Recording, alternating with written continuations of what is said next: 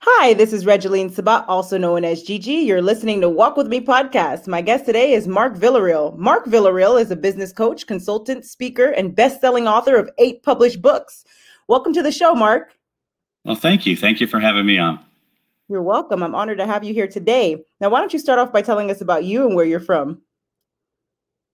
Well, my name's Mark Villarreal. I'm from Southern California, where I was born and raised, but I lived in San Antonio 21 years, and now I live in the beautiful, beautiful Great Smoky Mountains. You probably see that there's a cabin behind me, or that inside. I'm inside the cabin, but uh, I'm a business coach and consultant. Uh, my passion is really to help people develop, uh, be, and I realized early in my career, only through people can you succeed. So the more you help other people succeed, the more your success will blossom. That is absolutely correct. Now, can you tell us more about your lessons that you learned along the way before you started your career? Well, I mean, many lessons. Obviously, I wrote a book about it called Leadership Lessons from Mom. I, I always tell the story that my mom was the best leadership coach who chose to be a housewife. She was um, just fabulous. And from the book goes from young childhood, where she knew that I was um, was not an extrovert, but I was introverted. So in that lesson's called uh, "Be Part of Something," that she would force me to. She would put me in basketball, which was okay, but she put me in square dancing, uh, you know, things like that. That she always wanted me to be a part of something because she said, you know, you got to learn to face being an introvert. And even today, when I take tests like Myers Briggs and all those, it says I'm introvert, and people don't believe it who know me. They're like, but you speak in front of thousands of people or you do this and but my natural instincts are to be an uh, introvert. But uh, you know growing up she taught me many lessons uh, you know as a teenager. She was really big on uh, character you know and the old lesson of be more concerned with your character. Your reputation can open doors but your character will keep you there. And that was uh, she got mad one time when i was just talking about uh, someone that wanted to hang around us that that I didn't want to hang around us. I thought that the kid was, I think I used the word goofy. And uh, when I was in trouble, I would always hear Marcos Antonio. So, you know, if you're Hispanic and you hear your first and middle name in Spanish, you know you're in trouble, you freeze. And, uh, you know, my mom always gave me those lessons. Probably one of the best lessons I've learned from my mom, and there are so many. I call it uh, she used the term one time when you allow yourself to walk on eggshells, there'll be eggs at every turn. And this was when I worked with her and my dad in uh, probably 28 years old. And my dad was a military man before I was born. So he was stern and always knew that he could intimidate. Uh, and that was just natural to him to get his way. So in business, when we worked together, I would give him my ideas or my opinions. And if they were different, he would just intimidate me and shut me down. It was his way. And my mom said, You need to face your dad, else you need to leave because he's hindering your growth. And that's when she used the term. The moment you allow the you walk yourself on eggshells, there'll be eggs at every turn, meaning it will get worse. So I confronted my dad that uh, that evening at his house and uh, out in the backyard. I told him I needed to speak with him. We spoke. I told him my opinion, and he tried to intimidate me to shut me down. I held my ground, and he got very quiet. And then he grabbed me and he hugged me and he said, This is the moment I've been waiting for. And I tell in, in the book that our relationship was never the same, it was better. You know, I'm the youngest of, of seven kids and, you know, love all my siblings, but I had earned my dad's respect that even when he passed away in 2007, he passed from cancer. He told my siblings, Mark is in control of everything. I trust him and he, he, he, he will take care of everything. And, uh, and they all understood in that. So a relationship, I had earned his trust and everything. So a great leader like my mom understood that at that moment what I needed, and I e- either needed to take a step forward or I needed to move on. And that's you know the natural instincts that mothers have, uh, and that's right why I write books about women in leadership as well because they have the national the, the natural emotional intelligence that comes from knowing where people are at in the stages of their growth. Wow, that is absolutely amazing. Now, can you tell us more about your book, Leadership Crisis Management Understanding the Three Stages of Crisis Management? Yeah, ironically, you know, the, the, the book I just came out with took me about a year to write. So, the, the one that uh, the script for aspiring women leaders. But in between that, this COVID thing hit. And that's what you call a crisis. And one of the things I did is I'm like, I need to just write a quick book, you know, that really hopefully can assist people on the three stages of crisis management. You know, three stages of crisis management are real simple. It's, you know, before the crisis, during the crisis, and after the crisis. However, most people don't think of that a crisis has ever come. So they don't do the things that they need to do before the crisis. And when I work with organizations, large or small, I always speak with them and tell them the best thing you could always do is test your leadership team and teach them how to problem solve and how to make decisions. Teach them how you do that so they understand your mindset. Teach them to seek other methods. And there's great books out there that teach different ways. But the more you test them through their regular growth, you will define who are your leaders. You will define sometimes who aren't your leaders because they can't grow. Uh, and you will uncover new leaders that are on the staff. But what happens is if you do those things and then you take them to the next stages on what they would learn next, when a crisis happens, you're surrounded by problem solvers and people that aren't afraid to make decisions. And especially since you taught them the way you think too, they understand why you're doing certain things and it doesn't slow up any momentum of the process. So that's the first stage. The second stage is I'm in a crisis. What do I do? Well, if I did the right things prior, hopefully we're strong enough to make it through. If I didn't take those steps, I'm having some struggles. But either way, I need to be evaluating my team, and there's certain ways that I write about in the book on how to evaluate my individual people, how to assess them, how to document what I call systems and processes that we're utilizing, and what needs maybe tweaking, maybe what problems we had, and you know, obviously what we need to totally fix, or maybe even new items we need to roll out. And in stage three is taking action again. Hopefully, when we get through stage three, people are like, and let everything go back to normal. If they need to make changes in personnel and need to do it right away, that way they can hit their momentum. If they need to make tweaks to those systems and processes, they need to educate the leadership and they need to put a plan in place and they need to execute. And they will always be that much stronger for it, whether they were very strong going into the crisis or they had to strengthen once they were in the crisis. Either way, they'll be better at the end when they do those things. I love it. Very powerful. Now, can you tell us more about your book, Script for Aspiring Women Leaders Five Keys to Success? Well, I've been mentoring what I call aspiring women leaders for over 25 years and and it first started with uh, I'll, I'll, tell the story because it's where it all kind of came together. And you know, obviously, I'm a big storyteller. Early in my career, I was what you call a turnaround specialist. So I would be sent to certain businesses or locations, help decipher what was wrong, put a plan in place, and work to turning them around. And I, I was good at it. it was, but I learned how to do that only through assessing people and in developing people that we can then drive the right culture. So, you know, a lot what I talked about in uh, the uh, crisis management, teaching people how to problem solve, you know, all those types of steps. So, about 1997, I was sent to a location in San Antonio, Texas, that it was an independent franchise owner of a larger franchise organization, and he was 400 to 500 thousand dollars in debt, barely holding on. Uh, you know, creditors, you know, vendors calling wanting their money and customers calling and complaining every day. So uh, we went into that business, did an assessment, started, you know, teaching people to problem solve, and worked on a hiring hiring people to bring people in to gradually change over, uh, you know, some people as well.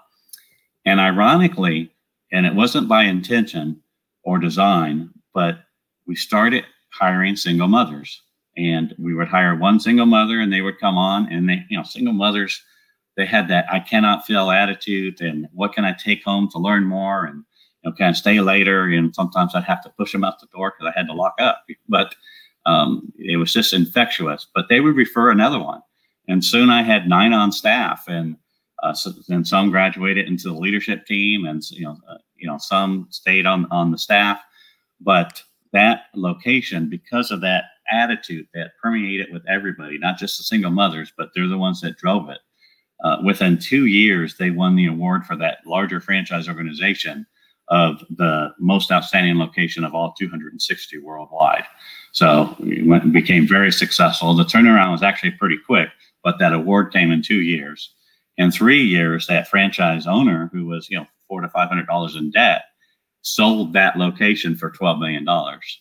So it was you know really shows what can be accomplished, uh, but it really instilled my passion on assisting aspiring women in leadership because it really uh, signified to me, and I, I saw it firsthand, their natural abilities to not be afraid to make decisions, their tenacity.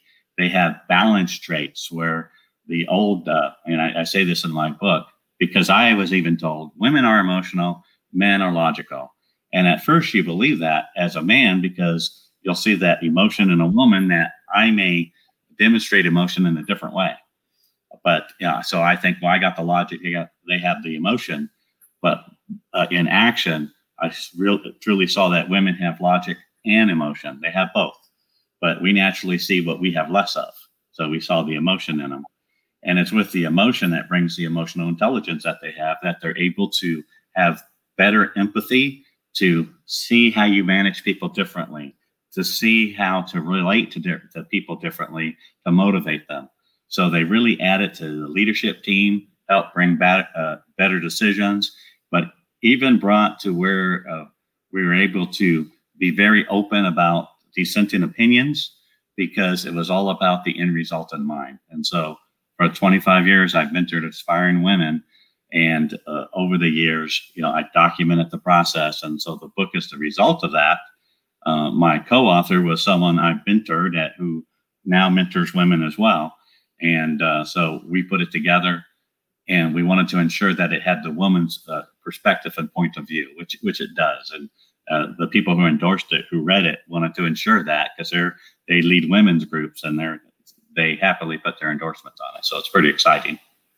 I love it. I'm an ex- I'm excited to read it as well. Very powerful. Right. Well, I sent you also uh, one of the things that we added to it is because it talks about evaluation. How do you do this? is we actually even created a 52 page workbook that's free that you download after you buy the book. You can download it for free from our website. And it's a fillable PDF, so you don't have to print out 52 pages. You can fill it out online. You can save pages and then hit reset and it goes clear again. So you can do the evaluations again in six months or in a year. And so, you know, it, it's really user friendly, but we wanted to make sure and ensure that we, we made an impact. And if we're going to have updates to that, you know, because we always do better, faster, or here's something else to add. So uh, that's why we did it, you know, that you can download it online and then have access to when we have updates. Uh, Wonderful. Now tell us more about some of the projects you're currently working on. well, uh, you know, with, with COVID, uh, when it when it hit, it, it really altered uh, a lot of people and what they do, and some people froze. And uh, that was one thing I'm like, what can I do to expand? So I wrote the leadership crisis management to help others. You know, I, I finished this book to help that. But uh, presently, right now, I'm really working on a lot of what I've done was travel and coach. So I'm uh, formatting a lot that can be done through online. Although other people do coach online, what I'm speaking about is not just done where let me do one day of training here, but here's online. And then there's e learning that supplements it with uh, fillable PDFs that, like I did with the workbook. So uh, I have so much material from over the years that I've built that then I'm fine tuning the, the e-learning with that. That's probably one of my biggest projects right now, uh, uh as well as uh, coming out with more content. And uh, and in my next book is going to be another children's book as well. So. Fantastic. Now, what is your vision for the children's book that you're currently working on right now? Well, I have a children's series, so it'll be within the series. So I picked a long title, but it's called The Adventures of Park Ranger Bob Cliffhanger and his Junior Park Rangers. And I have two of those books, you know, and they travel to it's whether it's a state park or a national park, and they learn about the park, and they learn about safety and, and um, rules about taking care of the national park. So the first one is Allegheny State National Park or State Park the second one is uh, the Great Smoky Mountains, where it talks about the fires of 2016 and how they happened and uh, why, you know, and it teaches them, you know, the, the certain lessons. So the next one's going to be on Yosemite. And uh, so it, we just like the kids to go on that adventure. And my vision with it are, are several things. I just love to have kids dream big and uh, that they can be anything. And I believe park rangers are great role models. Uh, everyone I've met, um, they want, you know, they enjoy kids learning and, you know, want to take care of the national park. So let's teach our children the role model, but let's also teach them safety uh, lessons in the parks and the love of the parks to want to take care of them. You know, the Allegheny State Park one is where two kids are missing that went hiking, and it teaches them these kids went hiking. What are the 10 things that they didn't do that they should have done before they went hiking? So if the kids are reading it, it's like, I need to do these 10 things. What are the six things that they should have done once they were missing? And once they encountered wildlife, because they do in that book, what are the five things that they should do? What happens when you encountered wild, wildlife? So every book teaches lessons like that. Uh, so they learn. Uh, it's it's two junior park rangers that travel with uh, uh Brock Cliffhanger, and uh, but then other junior park rangers that join within the story. So it's really fun. It's one of the lessons from my mom where she used to tell me, "I want you to never lose that little boy in you." Because when you're a little boy, you'll always dream big and don't think anything can stop you. You can be a policeman, you can be a fireman, you could be anything. But somewhere in life, when you lose that little boy in you, you start thinking about things you can't do so don't lose that little boy in you.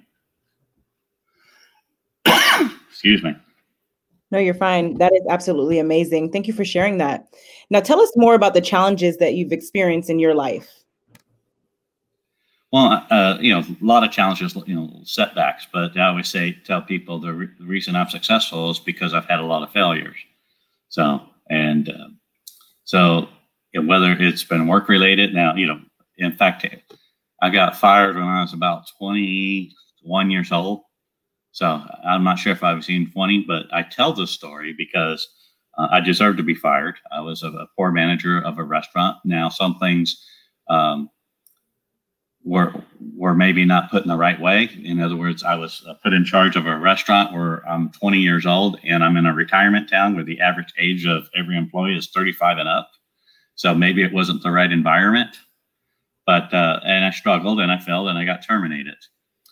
However, uh, right after that, I read the book, The One Minute Manager, and I really latched on to that. Simple book, but it teaches, uh, and a One Minute Manager actually teaches how a manager becomes a leader. It's the transition, if you really look at that. But so I embraced it and said, that's what I'm going to instill and put forward from that point on.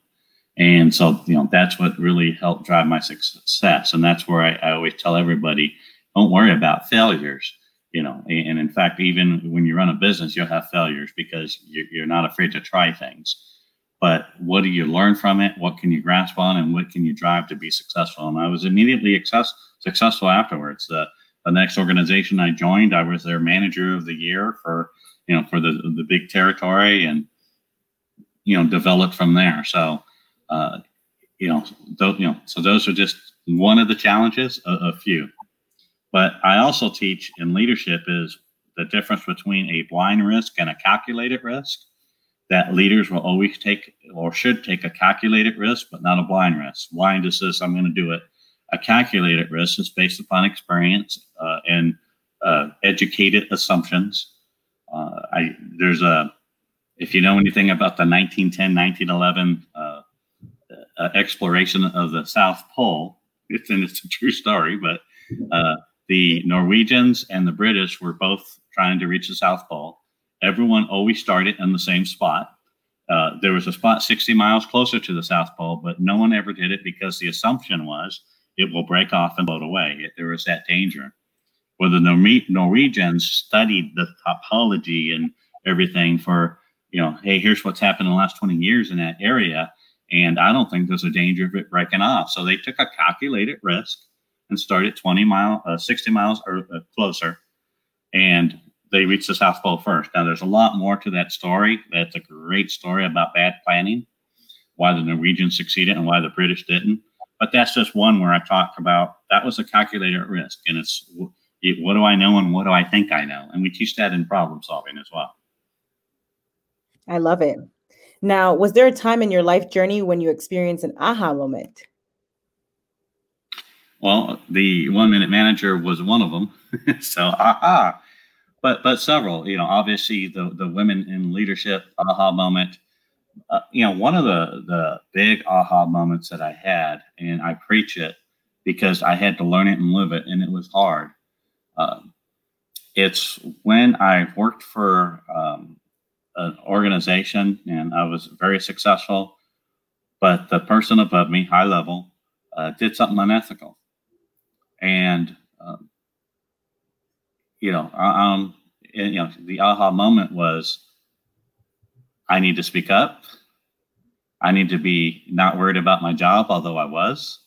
And if it doesn't change or if this is how it's going to be, then I need to move forward because this violates what my values that that I want to live every day. And I ended up leaving, uh, but uh, you know the big thing was, you know, uh, to live your values and things will work out. And so that was my aha moment, and I teach it all the time. In fact, in the book Aspiring Women Leaders, the first thing we do in the book is uh, the first uh, chapter is titled define what you will live by, and that is to set your values and your mission statement, your personal mission statement.